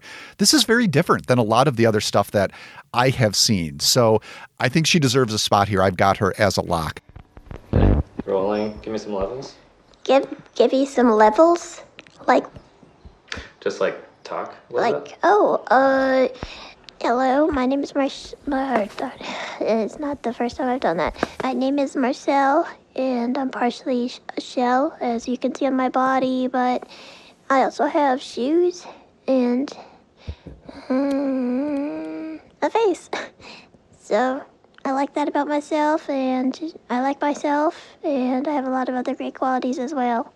That's perfect. Here are my bubble options right now. Panthea Panahiha, the mother in Jafar Panahi's Hit the Road. Um, I think maybe maybe not fair to say an overlooked film this year. I'm seeing it on a couple of the early top ten lists to come out, but certainly deserved more attention than it got, and her performance is incredible in it. Tang Wei as the femish fatalish figure in Park Chan-wook's Decision to Leave. She's great. We mentioned Amber Midthunder in Prey. What a revelation. And then Florence Pugh in Don't Worry, Darling. The best thing in Don't Worry, Darling, and I don't mean that as an insult. No, you don't. I might say it, and it would be an insult. I have those two that we touched on as locks. Overlap there, Blanchett and Michelle Yeoh. Actually, I have Blanchett right now at number one. I've got Michelle Yeoh at number three. And in between them, I've got Jennifer Lawrence for her performance in Causeway. My bubble picks, the two that are just right on the precipice right now, Tilda Swinton. In her dual performance, we talked about last week on the show, Joanna Hogg's The Eternal Daughter. I know you disagree with me about this one, but Ana de Armas and her performance mm. as Marilyn Monroe in Blonde is one of the big reasons why that movie ultimately worked more for me, more than it didn't. The other contenders, you mentioned two of them. Tang Wei, Decision to Leave, really tough to omit, especially how much I love that film. Amber Midthunder for Prey, who you noted. Zoe Kravitz. I like her a lot in Steven Soderbergh's Kimmy. How about this one that I just caught up with? Been meaning all year to see it finally. I still have some homework to do because this director and this actress put out two films about this character this year. Mia Goth in Ty West's X. I still need to see the prequel to that, Pearl. I didn't think you had seen that film, so I went to your site to look and read what you had to say. You weren't too hard on that film. You did appreciate some elements of it, including the visual style, which I think is a real strength of the film. But the thing that you saw in that movie, not to digress, the thing that you saw in the movie as a problem point, I actually saw as a strength. And I do really like Goff's performance. In X you're talking about. Yeah, because I have to see I have to see Pearl yet myself. Yeah, in X. So I haven't seen Pearl yet either. Other names I'll just throw out real quick. Not only include Jenny Slate, from Marcel the Shell with Shoes On, but Anna Diop from Nanny, Emma Thompson from Good Luck to You, Leo Grand, Frankie Corio in After Sun. Yes, we give all the accolades to Paul Mescal, and we should. Actually, a guy giving a performance that is in a lot of ways as mournful as Colin Farrell's in After Yang, but as a newcomer, Frankie Corio certainly holds her own as the daughter in that great film from Charlotte Wells. I also did like Dakota Johnson quite a bit in Cha Cha Real Smooth. And I think I like Vicky Krieps' performance most about the film Corsage, which I did recently catch up with. So about ten names there in the running. My locks are only Blanchett, Lawrence, and Michelle Yeoh. And I've got some work to do in terms of deciding whether or not Swinton and Ana de Armas are really going to stay in the top five. Yeah, you've got some wrestling to do. Corsage, I'll, I'll just say I think Krieps is very, very good in it and will come up as we talk about some of the other categories on our bonus show for Film Spotting family members. I think that movie, though, isn't going to be in my top ten uh, or I think is, you know, among the very best of the mm-hmm. year, has a lot to recommend it in terms of some of the filmmaking going on. I agree with that. We've shared now our favorite supporting and lead performances of the year. Mostly where our ballots are at and probably will be when we finally submit them. Just in terms of what does this all mean? When will I actually see the results? As of right now, when we're taping this, we've still got about four days, five days to watch some more stuff and finalize our choices and submit our ballots. On Monday, December twelfth, so depending on when you're listening to this, by the time you hear this, the nominees might already be out there, which you can follow by going to our Twitter feed at Film Spotting, go to the Chicago Critics Twitter feed or chicago film critics dot org. You'll see those nominees as of Monday, December twelfth. You'll see then who we will be voting on in the second round. And then on Wednesday, it's a quick turnaround. If there are some titles that get nominations that we haven't seen, we only have about twenty-four hours or so to cram in some final films. The winners are announced on December fourteenth. And as I said, we do have more picks from our C F C A ballots that we'll discuss on this month's bonus show. We're going to talk editing, cinematography, scores, and also the year's breakthrough performances. So if you want to get that bonus show, as well as all of the monthly bonus shows we do, they are just one of the perks of being a member of the Film Spotting family. More information about how to do that is at film spotting family dot com. That's it, Adam. That's the end for this show. Again, if you would recommend us, give us a review either on Apple Podcasts or on Spotify. We would really appreciate it. If you want to connect with us on Facebook, Twitter, or Letterboxd, you can find Adam at Film Spotting and I am at Larson on Film. Over at film spotting dot net, you can vote in the current Film Spotting poll. We're asking, what is the film of twenty twenty-two? Also on the website, that's where you can get show t-shirts or other merch. Go right to filmspotting.net slash shop. Out on digital this weekend, Emancipation, starring Will Smith as an enslaved man who escapes in order to return to his family. That's directed by Antoine Fuqua on Apple T V+.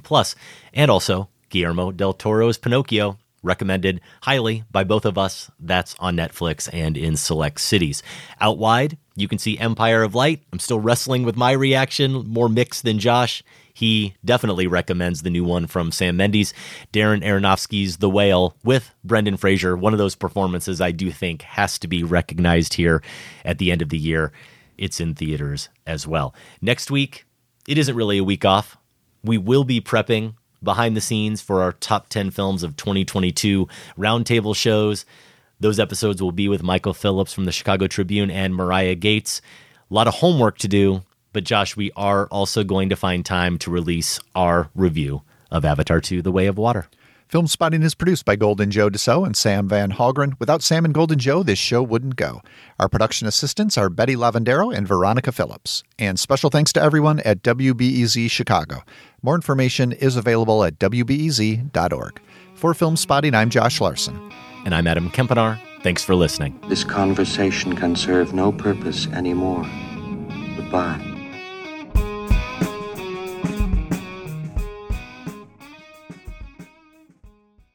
Film Spotting is listener supported. Join the Film Spotting family at film spotting family dot com and get access to ad-free episodes, monthly bonus shows, our weekly newsletter, and for the first time, all in one place, the entire Film Spotting archive going back to two thousand five. That's at film spotting family dot com.